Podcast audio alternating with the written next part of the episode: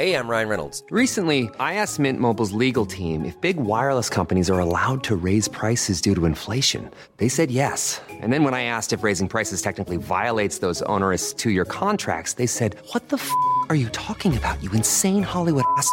F- So to recap, we're cutting the price of Mint Unlimited from $30 a month to just $15 a month. Give it a try at mintmobile.com slash switch. $45 upfront for three months plus taxes and fees. Promo rate for new customers for limited time. Unlimited more than 40 gigabytes per month. Slows. Full terms at mintmobile.com.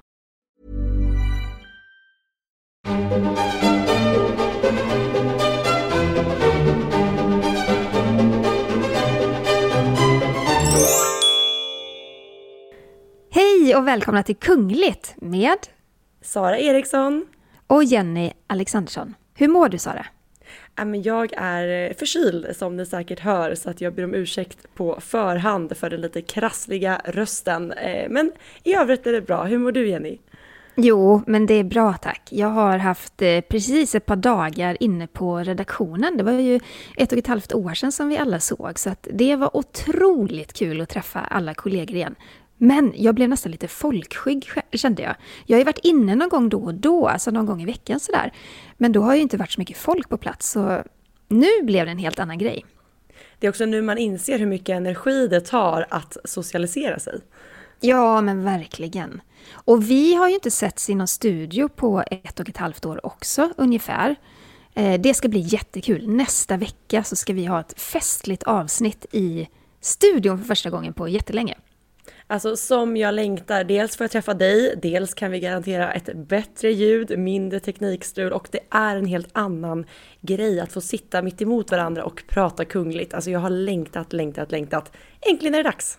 Ja, äntligen är det dags. Men vi ska... Vi skulle, ju, vi skulle ju faktiskt ha gjort det redan den här veckan egentligen, men då var det min förkylning som satte stopp. Ehm, Men nästa vecka ska jag vara frisk. Nästa vecka kör vi.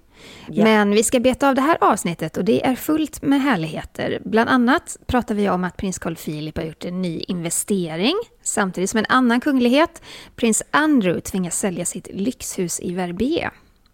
Och vi ska även prata... Vi, motsatser. ja, men verkligen. Och så ska vi även prata om rättsprocessen som Andrew är inblandad i. Och så vet vi även vad hans barnbarn nu kommer få för namn.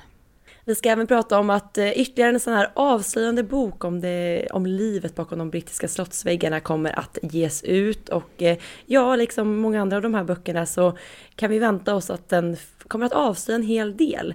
Eh, och apropå det så har ju även Georginis man Jack avslöjat att det finns då hemliga så kallade sprittunnlar under Buckingham Palace. Det måste vi prata om Jenny. Ja men gud vad spännande, det vill jag höra allt om. Och eh, Harry och Meghan de har besökt New York, det vet ni ju. Eh, och där togs de emot som kungligheter och hade med sig ett filmteam. Ja, och Harry har även andra storslagna planer på gång samtidigt som hans bror William gör en insats lite i motpol mot sin bror kan man ändå säga. Eh, och sen har ju flera kungligheter avslöjats i det så kallade Pandora Papers, vilket vi självklart ska prata om. Men eh, vi börjar med eh, Carl Philips eh, nya investering. Ja, vi ska prata om sport. Det är väl typ första gången vi gör det i den här podden. Men eh, Sara, spelar du paddel? Jag spelar padel, jag är inte sådär inbiten som många andra, jag är inte beroende. Men eh, alltid när jag är och hälsar på mina föräldrar i Nora så spelar vi en hel del padel. Jag tycker det är väldigt kul. Har du fastnat Jenny? Oh no, nej, jag har Oh faktiskt no. inte ens testat. Nej, ja, men det är säkert jättebra. Det är säkert jättekul. Jag har bara inte, jag har bara inte blivit sugen på det. Du får helt enkelt inte börja för det verkar ju vara som ett slags paddel, ett paddelberoende härjar ju runt om i landet. Ja, en annan person som också gillar paddel det är prins Carl Philip. För enligt Dagens Industri så har han investerat pengar i en paddelbana som ligger på taket till NK-huset i Stockholm. Och eh, alltså på det här taket, det är en väldigt lyxig anläggning får man väl ändå säga. Det är fyra banor, det är ett utegym och så är det en servering. Och vi har ju sett det lite på håll, eller hur Sara? Ja, det har vi gjort. Eh, Vi åt ju en eh, sommarlunch tillsammans innan semestern och eh, det var på ett annat tak kan man säga. Men därifrån kunde man då se ner till den här paddelbanan och baren och det ser ju lyxigt ut. Jag har själv inte spelat där och anledningen är helt enkelt att jag känner mig för dålig. Äsch. Jag tror inte att det är någon bana för proffs. Du tror inte Verkligen det? inte. Nej. Nej. Men nu har företaget bakom de här paddelbanorna tagit in nya investerare och en av dem är alltså då prins Carl Philip. Och enligt Dagens Industri så har han investerat pengarna helt privat. Och eh, Oskar Arsjö som är grundare till anläggningen, han berättar för tidningen att han ännu inte sett prinsen spela. Men nu när det inte finns några restriktioner längre så ja, då kommer han ju säkert kunna få ge Carl Philip en riktig match. Eller tvärtom. Ja, och han säger även att sport och paddel ligger prinsen varmt om hjärtat och eh, hovet bekräftar att prinsen investerat i anläggningen och att han har ett stort intresse för sporten. Och jag tänker att det här med bollsport och tennis, det ligger ju liksom lite i, i blodet, eller det finns i blodet. Eh, Vegura till exempel var ju väldigt bra på tennis. Eh, så han har det väl i sig. Jo, men verkligen. Och Carl Philip, han, eh, han gillar ju inte bara paddel, han har ju även en en stor passion i det här med racing och han är ju riktigt bra på det. För i helgen så deltog han återigen i Porsche Carrera Cup Scandinavia i, på Mantorp. Och där såg vi också att hans söner Alexander, Gabriel och Julian var med. Och prinsessan Sofia såklart. Och hon hade sällskap av sin syster Lina. Ja just han, det, hela familjen ja. var samlad. Och eh, Lina är ju dessutom gravid nu så väntar en, en liten tillökning i familjen. Och eh, det var ju kul att Carl Philip dessutom liksom verkligen levererade när familjen var på plats. För han slutade ju faktiskt på en tredje plats. Eh, så det blev pall för honom. Ja, och det var ju den här Masters Cup som då är en del av Porsche Carrera Cup Scandinavia härligt att man kan leverera när man ändå har tagit dit hela familjen. ja, men verkligen. Men Sara, kan kungligheter investera i vad som helst? Nej, det kan de ju naturligtvis inte göra. Om man frågar Harry och Meghan däremot så verkar de ju kunna investera i vad som helst. Men det gäller ju att kungligheterna tänker till.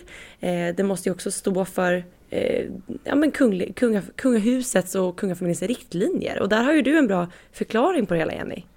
Ja, det, det finns ju en policy kring eh, vad kungafamiljen får äga, hur de ska agera i bolag och sådär. Eh, och det är ju så att medlemmar i kungafamiljen, de kan absolut vara ägare eller delägare av affärsdrivande bolag. För det finns ju inget konstitutionellt hinder för medlemmar av kungafamiljen att, att äga aktier eller andelar i bolag och sådär. Men, men däremot så är de ju försiktiga när det gäller just att engagera sig i affärsdrivande verksamhet på det viset att det är vissa saker de inte gör. Och det handlar mer om att saker de inte bör göra eftersom det inte finns några lagar eller regler kring det. Men, men så här, de bör inte vara ledamöter i affärsdrivande bolags styrelser. De bör inte vara VD eller vice VD. Och de bör inte vara heltidsanställda. Och där såg vi också, kommer du ihåg när prinsessan Madeleine eh, plötsligt stod som en styrelseledamot i en av Chris bolag. Det blev ett himla rabalder kring det och, och även om Chris förklarade att nej men, men Madeleine är inte aktiv i det här bolaget, men det var någon så teknikalitet som gjorde att hon stod med då. Eh, men då tog de ju faktiskt bort henne sen, därför att man, man ändå vill hålla på den här policyn. Däremot så ser vi att prins Carl Philip, han har ju ett eget bolag tillsammans med Oskar Kylberg som är hans designkollega. Eh, men där är ju inte prinsen VD och, och han, eh, där är det mer Oskar Kylberg då som står, står för det. Det känns som att alla de här typerna av investeringar eller till exempel då prinsens engagemang inom design, det är ju såklart, man har ju såklart bollat det väldigt många gånger om innan beslut mm. fattas just för att det inte ska bli fel. Eh, såklart, i och med att det är väldigt viktigt för ja, men kungafamiljens anseende också. Ja men verkligen. Man representerar inte bara sig själv som person, utan man representerar det kungliga huset på ett sätt också. Mm. Men där kan man ju säga att, att investera privat då i en paddelanläggning känns ju eh, smärtfritt. Ja, verkligen. Ja. Men eh, ja, vi går vidare till prins Andrew, för han är ju en annan typ av prins, kan man ju säga. Som eh, kanske inte riktigt bollar hela vägen? Innan han bollar inte hela vägen. Nej. Nej. Eh, han har tvingats sälja sitt lyxhus i Verbier. Och eh, för er som vet eller inte vet så Verbier är en väldigt lyxig skidort i Schweiz. Och eh, nu är det så att han har blivit stämd i rätten då av den tidigare husägaren. Och det gör att han då måste sälja det här huset för att han köpte det 2014 och det är ett enormt exklusivt chalet, som man säger. Eh, det ligger i utkanten av Verbiers by. Eh, det har en inomhuspool på 60 kvadratmeter, det har en lyxig bar, det kan inhysa en personalstyrka på sådär sex personer. Så vi pratar inte om ett litet hus, utan tvärtom ett stort. Sex, sex personer i personalen när man är på skidsemester. Ja, det kan ju behövas. Det kan behövas. Eh, och prinsen han köpte då det här huset av en äldre dam. Fast ser man bilder på henne så är hon otroligt glamorös. Hon ser mer ut som en pigg 55-åring än en 74-åring. Men hon heter i alla fall Isabelle de Rouvre. Och eh, huset såldes då för, alltså prinsen köpte huset för sådär 214 miljoner svenska kronor. Och jag var verkligen tvungen att dubbelkolla detta. Jag frågade till och med min sambo, bara, vad stämmer det här när jag ska översätta pund till kronor? För jag tycker ja. det lät så enormt mycket pengar för ett visserligen oerhört lyxigt hus, men ändå 214 miljoner kronor. En fjällstuga för 214 millar, det är inte illa. Det är inte illa. Men det gick ju heller då inte hela vägen. För förra året så stämde då ägaren, eller den tidigare ägaren, prinsen i rätten och hävdade att han inte har betalat hela den här summan. Han är då fortfarande skyldig henne 6,7 miljoner pund. Och det är typ eh. runt 80 miljoner svenska kronor, så det är ingen liten summa.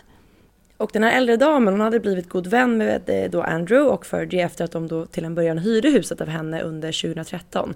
Och de betalade då 22 000 pund i veckan för huset innan de bestämde sig för att köpa det. Det är dyrare än en weekend i Sälen, det kan jag säga det. det kan man säga. Och den här rättstvisten startade med att Isabella de Rouvre hon hävdade att prins Andrew missat att betala den sista summan på köpeskillingen. Och den skulle ha varit betald då den 31 december 2019 men inga pengar fanns på hennes konto. Och enligt brittiska medier så ska ju då handlat om att prins Andrew fått otroligt mycket minskade inkomster. Främst efter att det blev känt att han då var god vän med pedofildömde Jeffrey Epstein. Och det vet vi ju också för att vi har pratat väldigt mycket om det här i podden just att det är väldigt många eller nästan till alla samarbetspartners och organisationer som har haft en koppling till Prince Andrew har ju valt att avsluta det här samarbetet efter att det här blev känt i och med att de inte, de vill helt enkelt inte bli förknippade med honom längre. Mm. Och uppenbarligen så kunde inte parterna komma överens och därför är nu huset ute till försäljning. Och när det säljs så gör ju det att prinsen, han kommer kunna betala Isabelle de Rouvre den sista summan. Men hade de inte lagt ut huset till försäljning, prins Andrew och Fergie, så hade det ju till slut då hade det kommit till att huset säljs på exekutiv auktion, för den här skulden måste ju betalas. Och när huset är sålt så innebär det att prins Andrew inte längre äger några privata fastigheter alls. Nej, det har sannoliken gått ut, utför för prinsen. Eh, efter att hela Jeffrey Epstein-vänskapen eh, flöt upp till ytan och allt vad det har inneburit. Eh, och apropå det så tycker jag att vi ska prata lite om hur det ligger till med prins Andrew och det här åtalet som vi pratat så mycket om tidigare. För prins Andrew har ju äntligen då accepterat delgivningen. Han är ju som ni vet åtalad för sexbrott efter att Virginia Roberts eh, stämde honom i en domstol i New York. Eh, hon menar ju då att hon tvingats ha sex med prinsen tre gånger när hon var 17 år. I samband då med att prinsen umgicks med Jeffrey Epstein. Ja, och eh, det senaste är ju då att Virginia Roberts advokater, de de ska lämna över en överenskommelse som Roberts gjorde med Epstein 2009. Alltså, hon gjorde upp i godo med Epstein. Och eh, prinsens advokater de hoppas ju att den här överenskommelsen kan innebära att eh, prins Andrew slipper stå till svars för anklagelserna. Men, men Roberts advokater de anser att den här överenskommelsen den är helt irrelevant när det gäller Andrew för att den gällde ju Roberts och Epstein helt enkelt. Men det som är intressant i det här det är också att prins Andrew mer eller mindre har ju gömt sig i sitt hem, Royal Lodge, och sen har han även hållit sig bakom grindarna på Balmoral hemma hos mamma drottningen i tre veckor. Eh, men nu så har han då återvänt till Royal Lodge, han gjorde det den första oktober och eh, han log stort mot fotograferna som hade hängt utanför Balmoral eh, när han lämnade slottet. Och ja, då har väl han slutat kört den här strutsmetoden då, äntligen, där han tror att han, bara för att han håller sig bakom de kungliga väggarna, inte ska kunna nås på något sätt. Jag vet inte ja, för det var, tänkt där. Det var hela den här röriga historien om att Roberts advokater i USA, de försökte lämna över de här dokumenten och en delgivning, ja men då ska det ges handgripligen liksom till personen som, som stäms. Och i och med att han eh, stängde in sig i sina hem och inte lät någon träffa honom så, så gick det inte att lämna över eller att delge honom den här stämningen. Men nu så det var mycket meck i meck med det där, men, men till slut så sa ju rätten till på skarpen och eh, nu har han ju då äntligen accepterat att han tagit emot den här stämningsansökan.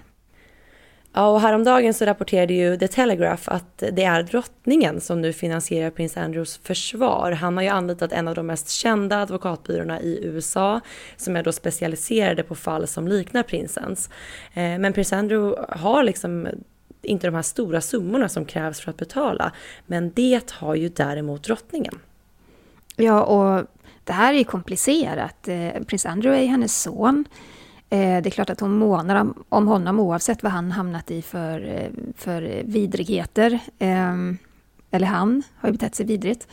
Han är inte dömd, men, men det är klart att hon ställer upp och försvarar honom. Och inte enbart på grund av att han är hennes son, utan även för att han är en del av den kungliga familjen. Och drottningen måste ju då också på något sätt försvara hela, hela det som är kungahuset och den kungliga familjen. Så hon hamnar ju i en väldigt konstig sits. Mm. Verkligen, för att eh, lite, här är lite så här, oavsett hur hon gör så kommer det ju såklart att bli ifrågasatt. Om ja. hon inte hjälper honom så blir det ifrågasatt och nu, nu när hon väljer att göra det så är det också många som ställer sig frågan till, till varför hon ska betala det. Ja, men alltså, drottning Elizabeth är väldigt mycket plikten framför allt och det som är hennes fokus är alltid det är kungahuset. Mm. Och det är samväldet och det är den kungliga familjen. Eh, och hon försvarar ju någonting som är större än bara prins Andrew i det här. Eh, oavsett det. utgång och oavsett dom eller hur, hur, det liksom blir. Och hon tog ju faktiskt ett ganska tufft beslut, eh, var det förra året? Då hon liksom puttade ut prins Andrew ur kylan efter den här otroligt ökända intervjun med BBC där prinsen satt och svettades och var påkommen med lögner och det ena med det andra. Så att det, hon, hon agerar ju men, men det, det, blir också svårt för henne att agera för hon kommer bli kritiserad vad hon än gör i detta. Och i och med att Andrew nu har valt att lämna sitt hem så har han också kunnat träffa sitt eh, barnbarn. Prinsessan Beatrice har ju fått en dotter tillsammans med Eduardo. Och nu vet vi även vad hon ska heta. Vad blev det för namn Jenny? Ja, hon ska heta Sienna Elisabeth Mapelli Mozzi. Och eh, Elisabeth kommer ju från drottning Elisabeth såklart. Och Sienna där tror brittiska medier att det handlar om Fergie. Fergie har ju väldigt rött vackert hår och Sienna på, på engelska är då också namnet på den här röda färgen. Ja. Eh, alltså Beatrice och Eduardo har inte sagt någonting om det, men, men det är det man spekulerar i, i Storbritannien i alla fall. Och det är ett väldigt fint namn. Ja, men jättefint. Ja. Och eh, Mapelli Mozzi, efternamnet då, får, de, får ju barnet efter sin eh, pappa helt Just enkelt. Det. Så nu har bebisen äntligen fått träffa både mormor och morfar. Mm. Äntligen! Ja, äntligen! Vi ska stanna kvar i Storbritannien. Eh, där finns alltid mycket att prata om det brittiska kungahuset. Det regnar ju just nu kungliga böcker, det kan man ändå säga. Eller hur? Ja, men det verkligen. kommer den ena efter den andra. Gud ja, och eh, en, en ny bok är skriven av tidningsredaktören Tina Browns och den heter, häng med nu, The Palace Papers, Inside the House of Windsor, The Truth and the Turmoil. Kan vara längsta titeln på en kunglig bok. Men eh, den ges i alla fall ut i april och titeln säger ju rätt mycket. Eh, den ges ut bara några månader innan Prince Harrys eh, biografi lanseras. Men som sagt, titeln avslöjar ju att den kanske är full av detaljer som kungahuset kan tycka är lite besvärande. Ja, och jag tror många, inklusive jag själv, tänker direkt på liksom Diana, her true story, när man ska ge en sån här, det, det verkliga bakom. Liksom. Mm. Det, det lockar ju såklart. Eh, ja, men det gör det. Och Tina Brown, det är faktiskt inte hennes första kungliga bok, för att hon skrev ju också The Diana Chronicles som kom ut 2007 och det var ju en riktig bestseller när den kom. Ja, och enligt bokförlaget då så kommer boken avslöja sanningen om kungafamiljen under 25 år efter Dianas död. Och det betyder ju även att den kommer att handla om och innefatta liksom hela Mexit och alla skandaler kring Harry och Meghans uttåg ur kungahuset. Eh, så att ja, det kommer nog in mycket gottiga detaljer där. Ja, men verkligen. Men, men hur många böcker kan, kan vara intressanta om, om kungafamiljen? För att nu har det verkligen dundrat ut massor med böcker. Ja, det som också är med tanke på att Prince Harrys självbiografi kommer att släppas i alltså, samma tid där så tror jag ändå att den kanske kommer att fånga mer intresse för det är ju alltid så här med de här böckerna att det finns så många källor i böckerna men inga kan namnges. Eh, så är det ju och det gäller ju Ja. allt. Ja, alltså det är ju också ett dilemma man hamnar i som, som eh, hovreporter. Att ofta människor som rör sig runt omkring de kungliga familjerna vill ju inte ha med sina namn. Just för att det är så känsligt och man vet också vad som händer ifall det avslöjas att, att de är källor till någonting. Alltså då fryses man ut ur, ur den kungliga gemenskapen. Så det där är jättesvårt. För det är också så att utan namngivna källor så tappar det ju lite tyngd, eller hur? Mm. Ja men verkligen och det är ju samma sak med just den här Diana, her true story. Att alla vet ju att det var Diana som kontaktade författaren men än idag så erkänner han ju inte att det är hon som har pratat med honom. Och det finns säkert vattenfasta kontrakt gällande allt sånt här också. Ehm, men det är intressant just att det kommer bok efter bok som hävdar då avslöja alla sanningar och detaljer men det är ingen som vet riktigt varifrån de kommer. Nej, men jag tänker ändå att eh, Harrys bok, den vill man nog verkligen gärna läsa, för det kommer ju bli hans sida av saken. Och det får man väl bära med sig när man läser den, att det är hans eh, sanning. Eh, men det ska bli faktiskt jätteintressant att se hur han beskriver allting som har hänt. Den kommer vi kasta oss över. Mm, absolut. Något som jag också vill kasta mig över, det är ju nästa ämne, för det handlar om hemliga sprittunnlar på Buckingham Palace. Det låter lockande. Ja, vi Ja, vet vi- ju att det under ganska många slott i Europa finns kungliga tunnlar och kulvertar, hemliga sådana. Och det har ju att göra med att eh, det ska finnas hemliga vägar ut ur slotten om någonting skulle hända.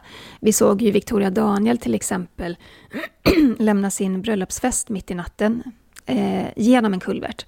Så att de inte skulle bli upptäckta av fotografer helt enkelt. Och nu har ju även då prinsessan Eugenies man eh, Jack Brooksbank avslöjat att det finns speciella, som han kallar det, sprittunnlar.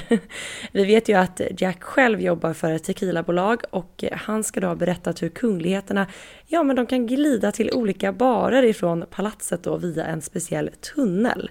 Och eh, det här ska då Jack ha sagt till en av Mail Onlines hovreportrar som befann sig då på en fest i Kensington som sponsrades då av Jacks tequilamärke.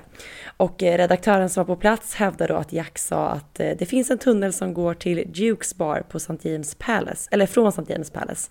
Jag har inte använt den, men jag skulle gärna göra det. En sak jag undrar Jenny, det är så här, de, det ser ju inte ut som kloaker de här tunnlarna, men hur ser de ut? Nej, men jag får en bild framför mig i min fantasi att det är en, eh, en, det är en stenbelagd tunnel fast det är röda sammetsmattor och eh, kandelabrar som lyser upp den där eh, spännande kulverten. Så är det ju säkert inte. Jag tänker att de här biltunnlarna är ju asfalterade och är säkert inte särskilt eh, spännande. Men, men de här gångtunnlarna, de vill man ju se ändå. Man tänker så här lite Disney, att man liksom har det levande ljus som, som står för belysningen, när man liksom tar sig fram med de här tunnlarna och sen vipsar man upp i en bar. Ja, men verkligen. Ja, nu, när det är vi är, ja, nu när vi är i Storbritannien, nu är det dags för veckans Harry och Meghan.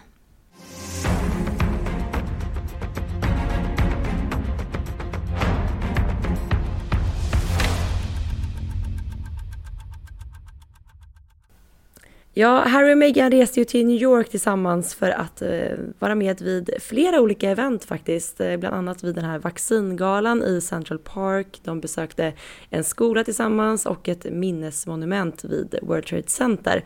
Och eh, i samband med den här galan så höll ju också prins Harry ett tal. Och jag tycker vi kan lyssna lite på vad han sa.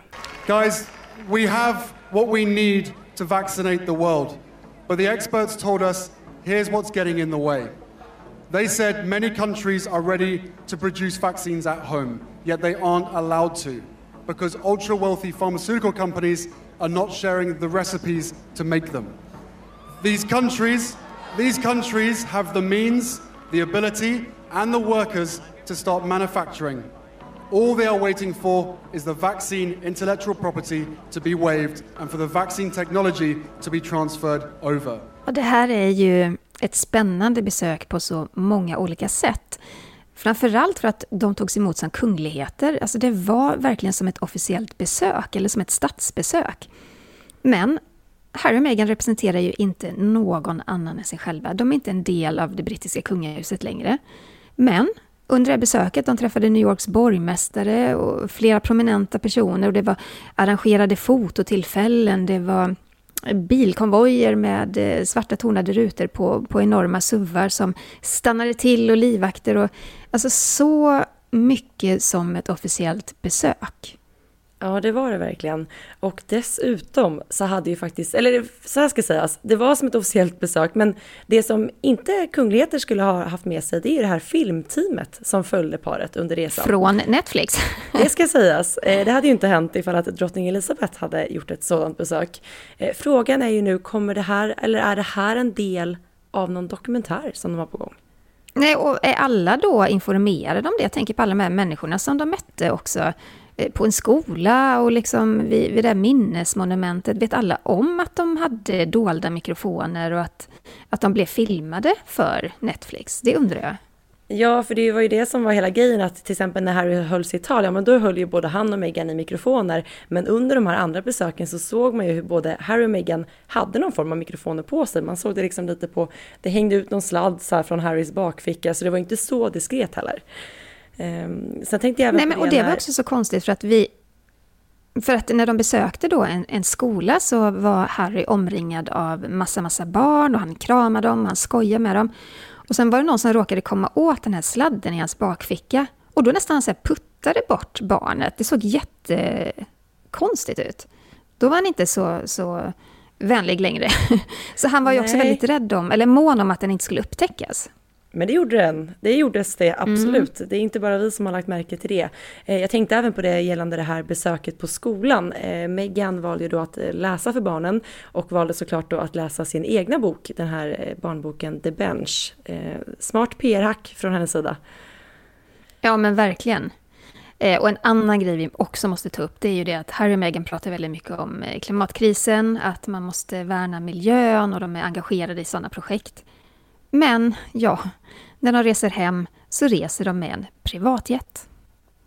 Det, ja, det, är, det är, inte så att de lever som de lär. Nej, och apropå då att resa med eh, privatjet och eh, resor överhuvudtaget så kan vi prata om vad, vad Harry har för projekt på G nu. Ja, han har ju det här eh, reseinitiativet Travelist. Jag tror han, han startade det 2019 tror jag. Men det som är nytt nu är att eh, Travelist har ingått ett samarbete med Google. Och man kan väl på ett sätt säga att det är som en resebyrå eh, med väldigt så här, miljöinriktning, eh, hållbara resor. Och syftet är då att hjälpa turister att göra mer hållbara val när de reser. Och nu har då Google gått in i ett något slags partnerskap i det. Och då ska man då sammanföra några av de största rese och turistplattformarna. Och redan nu så finns till exempel Booking.com och Tripadvisor med i det här partnerskapet. Så det är ju en, det är en stor affär. Men det är, ja, det är en jättestor affär, men det går ju heller inte riktigt hand i hand med Harrys miljöengagemang. Nog för att då de vill liksom göra resandet mer miljövänligt och hjälpa då eh, alla att kunna göra mer hållbara val när man reser. Men om vi spelar tillbaka tiden lite så 2019 så höll ju faktiskt Harry ett tal vid ett event som Google anordnade där han då ifrågasatte alla då kändisar som flugit in till det här evenemanget med sina då privatplan och eh, där prinsen pratade om att vi måste liksom värna om vår miljö och att inte det är hållbart. Eh, lite svårt att förstå sig på det här, tycker jag. Ja, men det handlar ju om att Harry och Meghan inte lever som de lär. Mycket av det de säger eh, applicerar de inte på sina egna liv. Och det är det som gör att det blir eh, kortslutning och massiv kritik. Mm. Men eh, det, det, känns också lite konstigt, alla de här stora affärerna. Okej, nu är de inte en del av, av kungahuset, men hur skulle vi till exempel reagera om eh, prinsessa Madeleine startar ett samarbete med ett flygbolag eller resebolag? Nej men det hade ju för det första aldrig hänt. Det tror jag vi båda två kan vara väldigt överens om att det skulle liksom aldrig ske. Precis som vi pratade om tidigare när det gäller just eh, kungligheter och eh, företagsengagemang och så vidare. Så att just flygbolag 2021 och kungligheter känns inte som att det hör ihop. Nej, nej men verkligen inte. Och eh, det är också svårt att jämföra det svenska kungahuset och det brittiska kungahuset för att det är, eh, det, det är så olikt. Man agerar på ganska olika sätt kring sådana här frågor.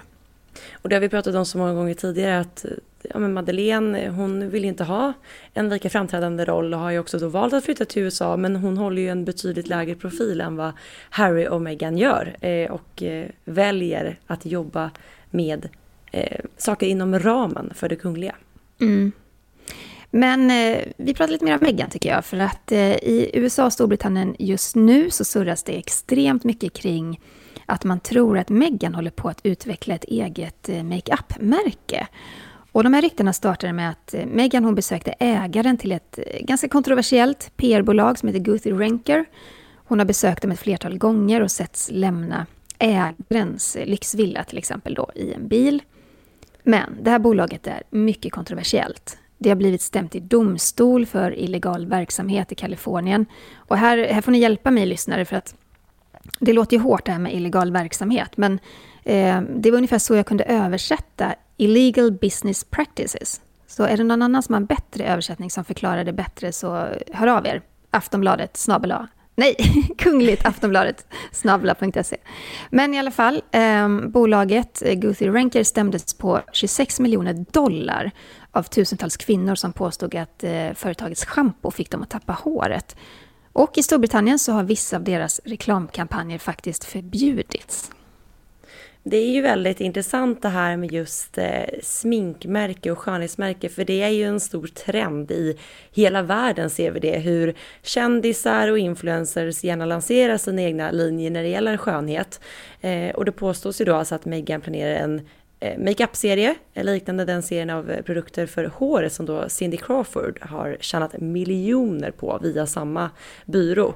Eh, det här, vad tror du om det? Alltså det känns inte heller riktigt i linje med det kungliga, Jenny. Nej, men inte alls. Det här är ju det här är liksom influencervärlden. Och mm. det skulle förvåna mig mycket om de här ryktena stämmer, men, men samtidigt Alltså, det skulle inte chockera mig heller, för att det har varit så mycket utspel från Harry och Meghan att man snart eh, tappar tråden när det gäller dem.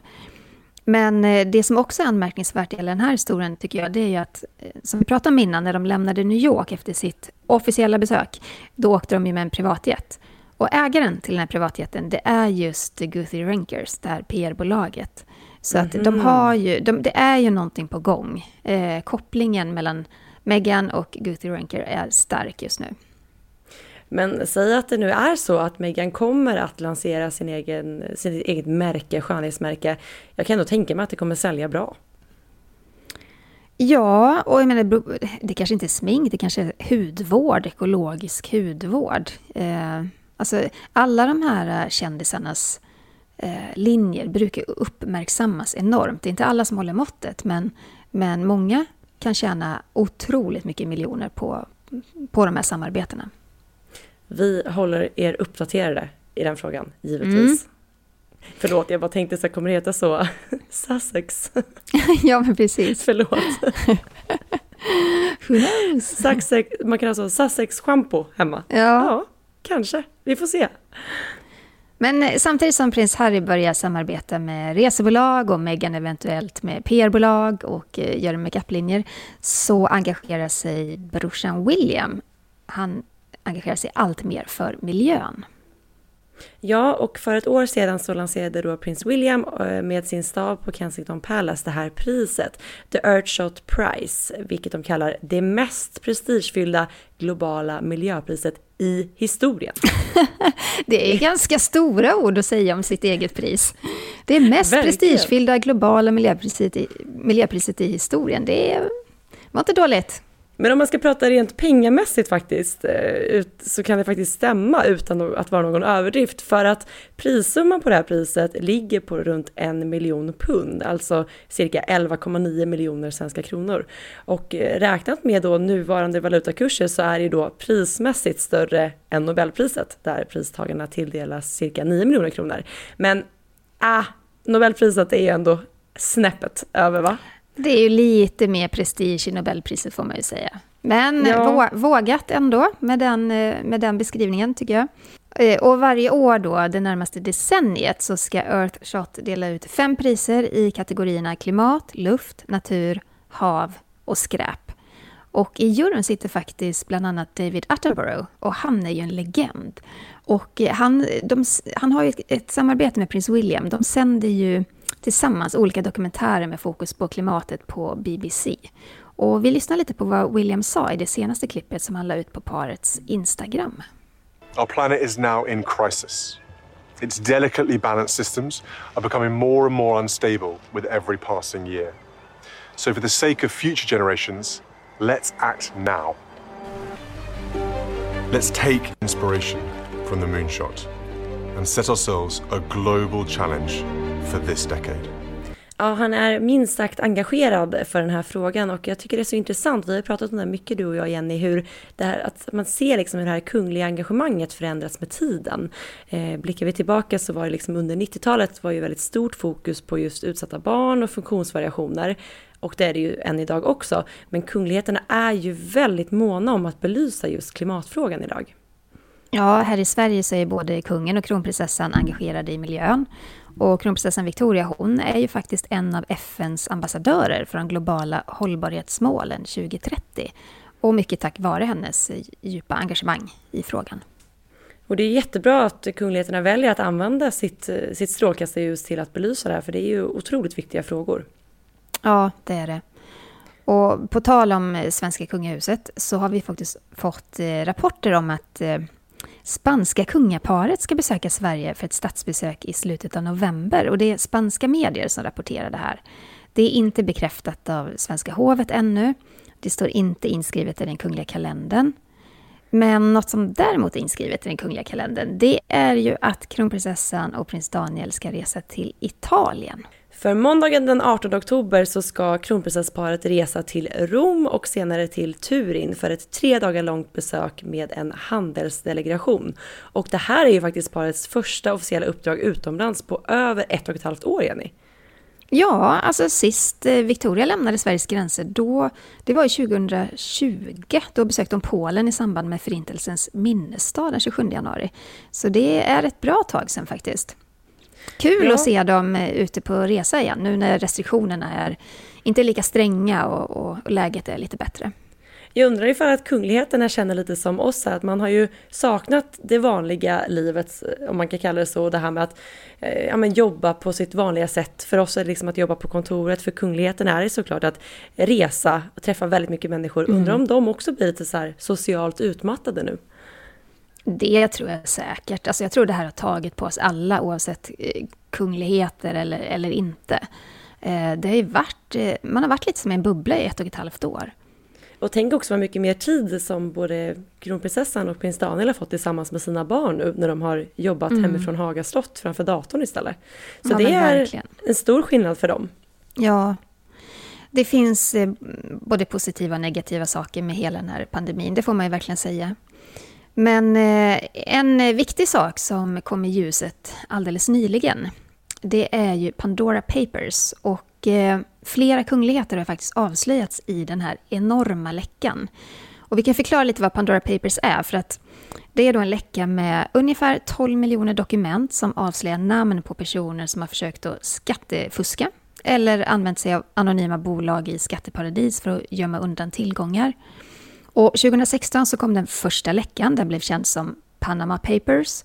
Året efter kom Paradise Papers och nu Pandora Papers. Ja, och Pandora Papers är ju det största avslöjandet av finansiella hemligheter någonsin. Och eh, läckan kom då till internationella journalistnätverket ICIG eh, och eh, det har sedan då delat det här materialet med 600 reportrar i 117 olika länder. Och dokumenten spänner sig då från 1970-talet fram till 2020. Och i Sverige så är det Uppdrag granskning som har fått tagit del av de här dokumenten. Och kungligheter finns det gott om, det kan vi ju konstatera. Bland annat så avslöjas det att Jordaniens kung, Abdullah bin al-Hussein, genom ett hemligt upplägg har anonyma brevlådeföretag. Och de här företagen har då köpt 14 exklusiva fastigheter, främst i USA, Storbritannien, värda över 100 miljoner dollar. Det rapporterar SVT. Och de här husen ligger bland annat i Ascot, i Malibu och i London. Och han har även en lyxlägenhet i Washington, för där studerar nämligen hans son. Och den här lilla studentlägenheten, det är då en våning med sju sovrum som kostade runt 65 miljoner kronor. Och det är inte Ja. dåligt att vara student och bo så flott. Så, så stort har jag aldrig bott, student Eh, nej. eller ej, det ska sägas. Och eh, ett av de här husen då ligger ju i, i London, eh, nära Buckingham Palace och sträcker sig över två stycken fastigheter. Och det andra ligger då i det här exklusiva Belgravia och i Kensington. Så det är bra adresser som kungen har prickat in. Och kung Abdullah försvarar sig då genom sina advokater med att säga att han inte har begått något brott och att anonymiteten då handlar om hans säkerhet. Hmm, ja. Mm. Du, vet du vad? Hans säkerhet, alltså det är en av världens rikaste män. Jag tror att han har råd att eh, se om sin säkerhet på, på andra sätt än att använda skatteparadis. Men i Pandora Papers så finns ju även Förenade Arabemiratens premiärminister Mohammed bin Rashid Al Maktoum. Och honom kan vi faktiskt nämna någonting kring för att eh, han, det är ju han som eh, eh kommer ni ihåg? Hans fru prinsessan Haya lämnade honom under väldigt dramatiska former. Flydde till London för att komma undan sin, sin make. Hon hade sina två minderåriga barn med sig. Och det pågår ju fortfarande en rättsprocess där kring, kring vårdnaden och massa andra saker. Och det var ju också han som eh, kidnappade Ehm, eller frihetsberövade två av sina döttrar som hade flytt, eller försökt att fly från Dubai och fly från hans välde. Eh, och eh, där har man inte hört så mycket mer av, av de här kvinnorna. Så att, eh, det var också under mycket dramatiska former. Så det här är en man med enormt mycket makt och en av, en av världens rikaste män helt enkelt. Och där tycker jag också vi får berätta att vi har ju faktiskt gjort ett helt poddavsnitt om just det här. Så om man är intresserad av att höra mer om det så finns det ett avsnitt som heter, jag tror att det heter prinsessan Hayas flykt. Eh, om jag minns Lyssna rätt. gärna på det. Mm. Men sen på, i listan så finns ju också alltså, emiren Sheikh Tamim bin Hamad Al Thani i Qatar, också en extremt mäktig och rik man. Och prinsessan Lala Hasna av Marocko. Och hon är faktiskt syster till Afrikas rikaste monark, Mohammed den sjätte. Ja, och hon är ju ägare till ett skalbolag på brittiska Jungfruöarna och det här bolaget köpte 2002 ett lyxhus eh, nära Kensington Palace värderat till närmare då 11 miljoner dollar. Eh, vad blir det? Runt 111 miljoner kronor? Ja, om man höftar till det. Ja, det är sjukt. Sjuka summor. Och pengarna då som användes för att köpa bolaget kom från den marockanska kungafamiljen. Eh, så att det här var ett väldigt stort avslöjande. Ja, ja men extremt. Och, och man kan också säga då liksom att eh, fler som har varit nämnda i, i Pandora Papers, det är till exempel eh, Spaniens ex-kung Juan Carlos. Eh, där Ej kan man då- förvånad. Nej, förvånad. Tillsammans då med sin dåvarande älskarinna Corinna Susanne Wittgenstein så försökte de gömma undan runt 660 miljoner kronor. Det här har vi också pratat om, för det här är pengar som dåvarande saudiska kung Abdullah bin Abdulaziz gav till Jean Carlos 2007. Och man misstänker att det var en muta med koppling till byggandet av, kommer du ihåg det jag sa det? Det var en tågbana mellan Just Mecka det. och Medina som spanska företag var Jag inblandade tror faktiskt i. att vi har gjort ett helt specialavsnitt om det också en gång, om man Ja. vill lyssna mer eh, gällande det. Eh, men ja, de här avslöjandena, det är inte mer än rätt att det kommer upp till ytan tycker jag.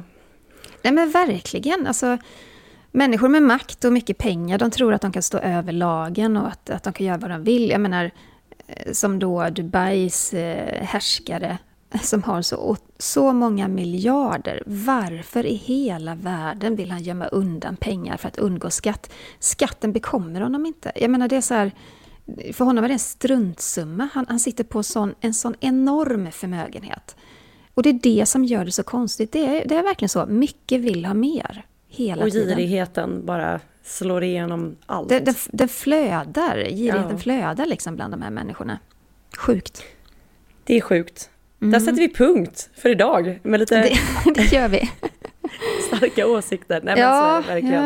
jag, jag blir upprörd faktiskt. Ja, det jag tycker blir att det jag här också. är totalt, eh, total skandal. Tack snälla för att ni har lyssnat på veckans avsnitt. Vi blir så glada när ni engagerar er och skickar in såväl lyssnarfrågor till oss eller åsikter eller tips på vad ni vill att vi ska prata om och det gör man ju Till mejladressen kungligt att eh, aftonbladet.se. Och vill ni följa oss på sociala medier så gör ni det. Sara, du finns på Instagram, royalistan.se och var hittar man dig Jenny? också Instagram först och främst. Där heter jag Kungligt med Jenny. Tack snälla för att ni har lyssnat. Vi ses och hörs igen nästa vecka. Då kommer vi spela in ett festligt avsnitt ifrån studion. Det ska vi göra och ha nu en fin vecka så hörs vi snart igen. Hej då! Hej då!